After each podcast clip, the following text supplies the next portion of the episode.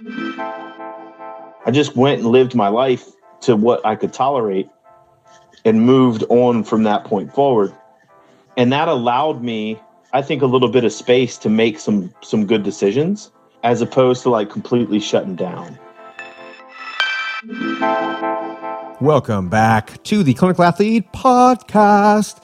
If you're not familiar with Clinical Athlete, we're a network of healthcare providers, students, and coaches who specialize in the management of athletes. We have two missions.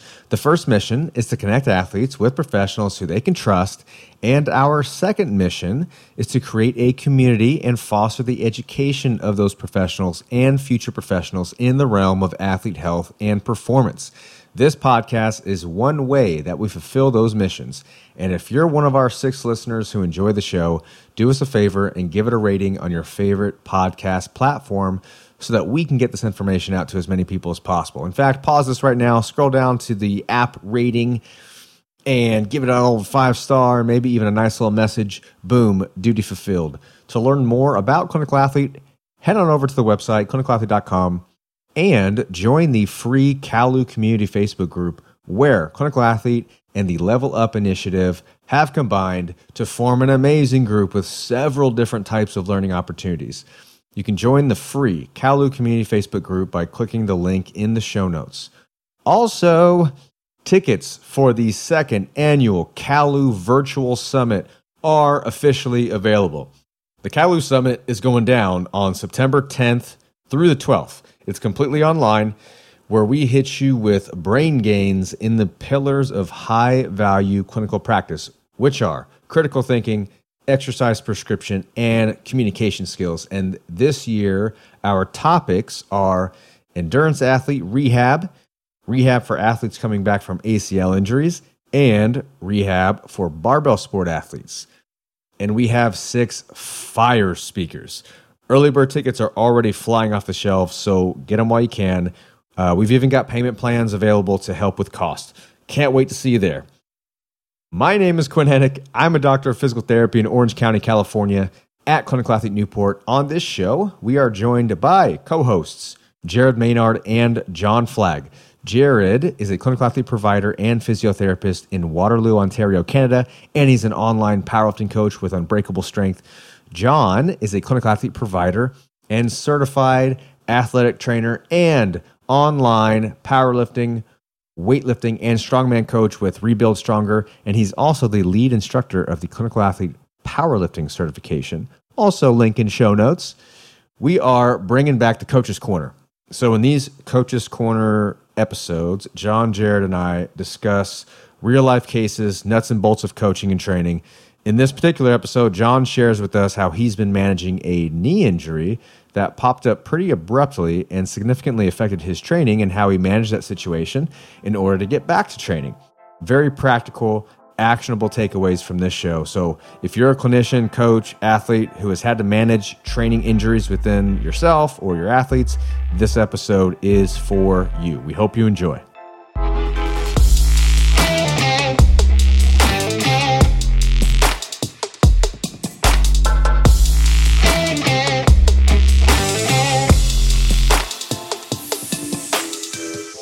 So is it my turn? Is that where we're at now? Oh yeah, take us home, man. So I got kind of a really practical story here. Last Friday, I caught Ebola, um, and I want to just kind of briefly go over how I managed it. But the biggest thing is the how I how it happened because I don't know how it happened. So the night before, Thursday nights is my deadlift night. I go to the gym. Um, I'm right now in the middle of an equipped block. So most of my heavy lifts during the week are going to be in full equipment. Um, that's been that Thursday's a deadlift. I've been doing two inch deficits in the velocity. Pulled a PR Thursday night. Felt great. No problems. Wake up Friday morning. Literally just jog downstairs as you could imagine me jogging downstairs make breakfast. Everything's fine, chilling out, hang out with the kids for a little bit, talk to the wife. And then I had a phone call that I had to make. This an hour long phone call. I get on the call and I start walking around upstairs. about 30 minutes into the phone call, my knee starts feeling tight. Just walking. I pace. When I when I do phone calls, I just pace all over the place. My right knee just starts to feel a little bit tight. Sit down on my bed, start to try to put it into flexion. It's a little achy, doesn't really want to go into full flexion. I'm like, what the fuck's going on here? Oh, parental advisories coming in right there. So stand up, keep walking around, and I start to real like it's starting to, to bug me a little bit at this point. Like it's it's wedging its way into my head. I'm like, what the hell is going on? I finished that phone call, and most of the day Friday, my wife and I were gonna paint our stairwell and our steps and like all this stuff. So I'm gonna be on my feet the entire day. So throughout the day, it got worse and worse and worse. It started to swell. It was visible from side to side. It was like, man, this thing's getting pretty swollen. And it got to the point where it was actually pretty hard for me to walk down the steps. And we had already taken the stair railing off. And my wife was literally painting the steps every other step. So you've got wet paint on every other step, and you've got big boy here who can't like step down, trying to step two steps down, and my 120 pound wife trying to help me down the steps. It, it was bad. Wake up on Saturday morning, same thing. Kind of kept me up a little bit that night. Uh, but I've been through a back injury. I've been, I've, well, a couple of them. Um, your your typical pec irritation stuff, um, some tricep tendonitis, uh, some pretty nasty hamstring strains before. It's like I've been lifting for 20 years. This this stuff creeps up. The first thing that I did is just say, okay, well, it's gonna have to figure it out. Like at this point, it's just another it's another day. So all weekend, just keep moving it, get into a little bit of flexion. Really not that concerned about it. Swelling starts going down a little bit. And then Sunday comes. Sunday is typically day one for me. And program was full wraps, full suit, single. Not going to happen, right? But I was feeling better. The, I was trending up.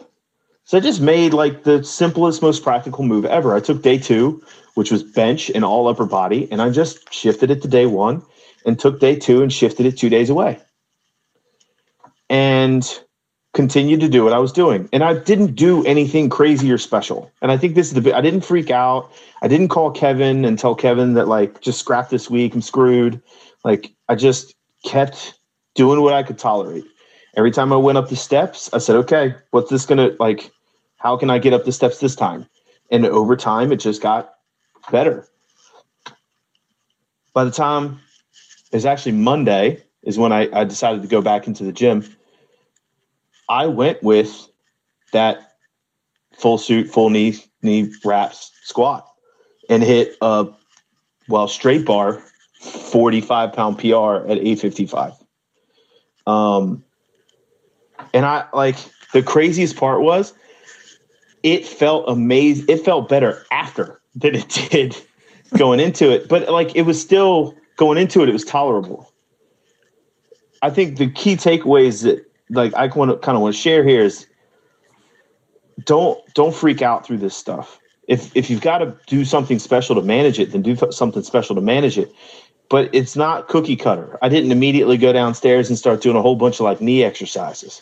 I just went and lived my life to what I could tolerate and moved on from that point forward. And that allowed me, I think, a little bit of space to make some some good decisions as opposed to like completely shutting down. And that's probably the best advice I can give because I've gone through a ton of this shit before. Pecs, oh, brutal. But other than that, training has been incredible. This the for anybody listening that's a power lifter, I I'm I'm gonna continue to stand. This is the hill I'm gonna die on. You should be doing raw and equipped it's the most exhilarating thing in the entire world. And I know people will say that it doesn't carry over to the others, but your confidence will skyrocket. And I think a confident lifter is a stronger lifter. And it's it's just way it's it's so much fun to do both. So that's my pitch to to go buy some cheap equipment. John, real quick. Um, let's do it. I want to do a, a mic experiment with your beard. I want to put the put the mic completely under your beard. All the way under? Yeah. Can you hear me now? Well, I could hear you before, but I could also just hear your beard. Um, It's because I move when I talk. You know, I'm like a. you do move quite a bit. You do move I'm quite a- a bit. I- You might as well be Italian, man. You see Um, me at the CPC, I like walk the entire. I know. No, I think this is better. But did you say because you cut out like the word, the most important word cut out, and I just want to make sure we get it clear. You saying you recommend doing raw and and using equipment in some form in your training. Yes. The word and okay. It, Yeah, it yes. ble- okay. Um, cool. No, that's awesome. Uh, Jared, I'll let you go and then I'll I'll jump in. I was going to say, I mean, seeing the 855 PR that you posted just on its own was friggin' awesome, man. Congrats on that. And then knowing the story of everything leading up to it and how you managed it just makes it that much that much cooler. Uh, also, I have convinced myself that I will at some point get into equipment, so this just solidifies it more in my head. So thank you. At, at least a pair of briefs. You know what I mean? Yeah. At least something to give you some more support. You know, Bryce came on the show and, and he talked about like his journey. But we haven't even talked about somebody like Blaine Sumner, how it's Mm-hmm. extended his career. Like, I, I really feel like it's a longevity thing just as much as it is a performance thing. But that, that's my own personal opinion. Was your knee still was the swelling gone when you went for that 855 squat? Like was your knee pretty much back to normal or was there was it still not quite? It not quite. Um, like I, I would say warming up, I I was definitely testing the waters. I came in with like an A or B scenario in my head. Hmm. As I warm up, if this is a no go, then I just scrap it.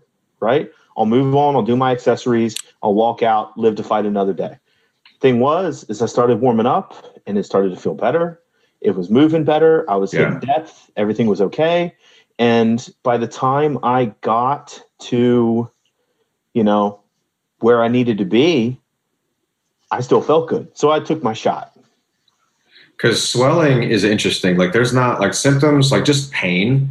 We all we've talked about this at length where you can't can't just make decisions based on just the pain experience necessarily, especially removed from the gym. You've got to you got to you got to test a little bit, know the response of your body to load and to training, and and make these decisions. But with swelling, swelling is one of those things where I tend to be a little bit more conservative, whether there's pain influence there or not. Like I've felt my knee has been swollen and it doesn't hurt. I just can't bend it because there's like a bunch of fluid in there. And for me, that's like a, a mechanistic response from your body that is trying to protect a limb. And a lot of times I'll find that if you jam into that swelling, it just ends up swelling more. Like your body's like, okay, I'm just going to put more fluid in there so you can use it less. Um, so that's why I'd asked that. But like you respected that and you just made these adjustments until, and what you didn't do is say, oh shit, like six weeks.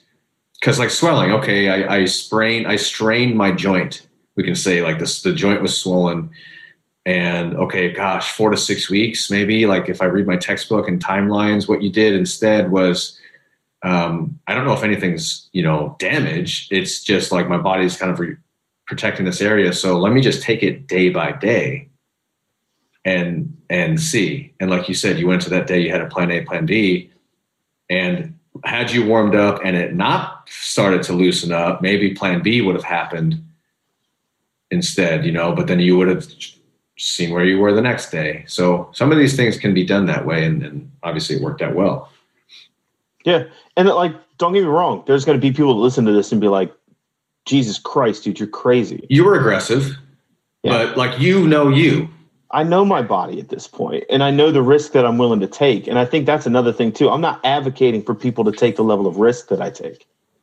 I'm not, I'm not saying everybody should do it that way, and I'm not saying that th- this is going to happen every time. But based off my assessment, knowing my body, going through what I went through warm up wise, I felt confident that I was going to be all right. The other thing too is with 855 on your back and the bar spinning around, I could be 100% and it could still absolutely split me in half. So, I mean, Right. okay. Yeah, we're not chasing health. When you put 855 on your on your back, you're I'm not doing this for my own safety, guys. Yeah, yeah, yeah, yeah. it's, it's past that point. You don't put a suit on and wraps that makes you feel like your head's going to pop off and put that kind of weight on your back. Like this is safe for me. no. But whether you called it this or not, you were taking inventory and you were giving yourself kind of a risk analysis because you do want to. This paradox, you do want to reduce extraneous risk. You already have inherent risk with the sport and pushing performance. Now, risk and probability of like of re-injury is higher because you're already dealing with something. So you have to take that inventory every single day and say like, okay, now based on my current state, less swelling, more range of motion, feeling better, I'm more willing to to assume this risk than I was three days ago when I could barely walk down the steps. Like I know that sounds like common sense, but that's that's kind of the process. Is this inventory, this risk reward, this cost benefit, and you make a decision based off of that. Without being hyper vigilant, I think that's the key too. Right, like you try to remove yourself. Yeah, yeah, yeah, yeah. It's like okay, it's another one. Here we go. That's hard to do. It's hard to remove the emotion out of the situation when, it's especially when it's you. Yeah, it takes experience. It, it, it's not an easy thing to do. So, n equals one on this one, but always Okay. I think that's that's it for today, yeah, fellas. I think so. Cool. I hope it was helpful for everyone. I like I enjoy these. Um, Jared, where can people find you? Yeah, Instagram's the the best bet, jared.unbreakable strength, or fire off an email, jared at clinicalathlete.com. And always always encouraging of people to to reach out. Love love chatting with people. And we could just fanboy over John's beard and man bun. Like that's that's a favorite pastime of mine. I'm gonna keep be, growing it now. You have no, you have to. I have to. Dude, you're gonna squat a thousand pounds. You gotta have like it has to be glorious, glorious beard, glorious bun, thousand pounds. He is squat. Samson for us.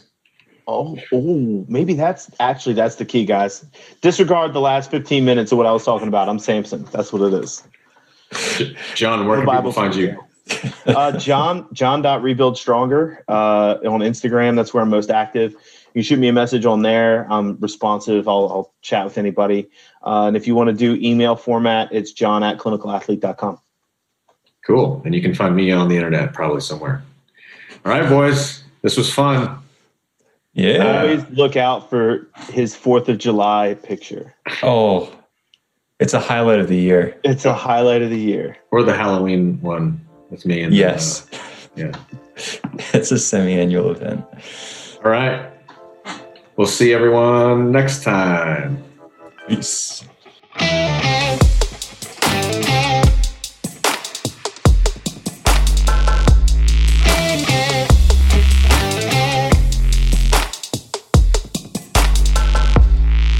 We hope you enjoyed that Coach's Corner episode. We'll have more of those coming your way in the near future. And of course, thank you to my homies, Jared Maynard and John Flagg, for steering this ship alongside me. And thank you, the clinical athlete community, all six of you, for joining us on this journey of knowledge and improved practice in both the gym and clinic. One more time, if you're into brain gains, check out the show notes for the CALU Virtual Summit coming up in September where you can also see the deets for the event on the website. We've got a nice PDF detailed event calendar so you can see everything that's going to go on. And check out the online clinical athlete powerlifting certification if you're into getting strong and reducing injury risk, you know, that sort of thing. Thanks, everyone. Talk to you soon.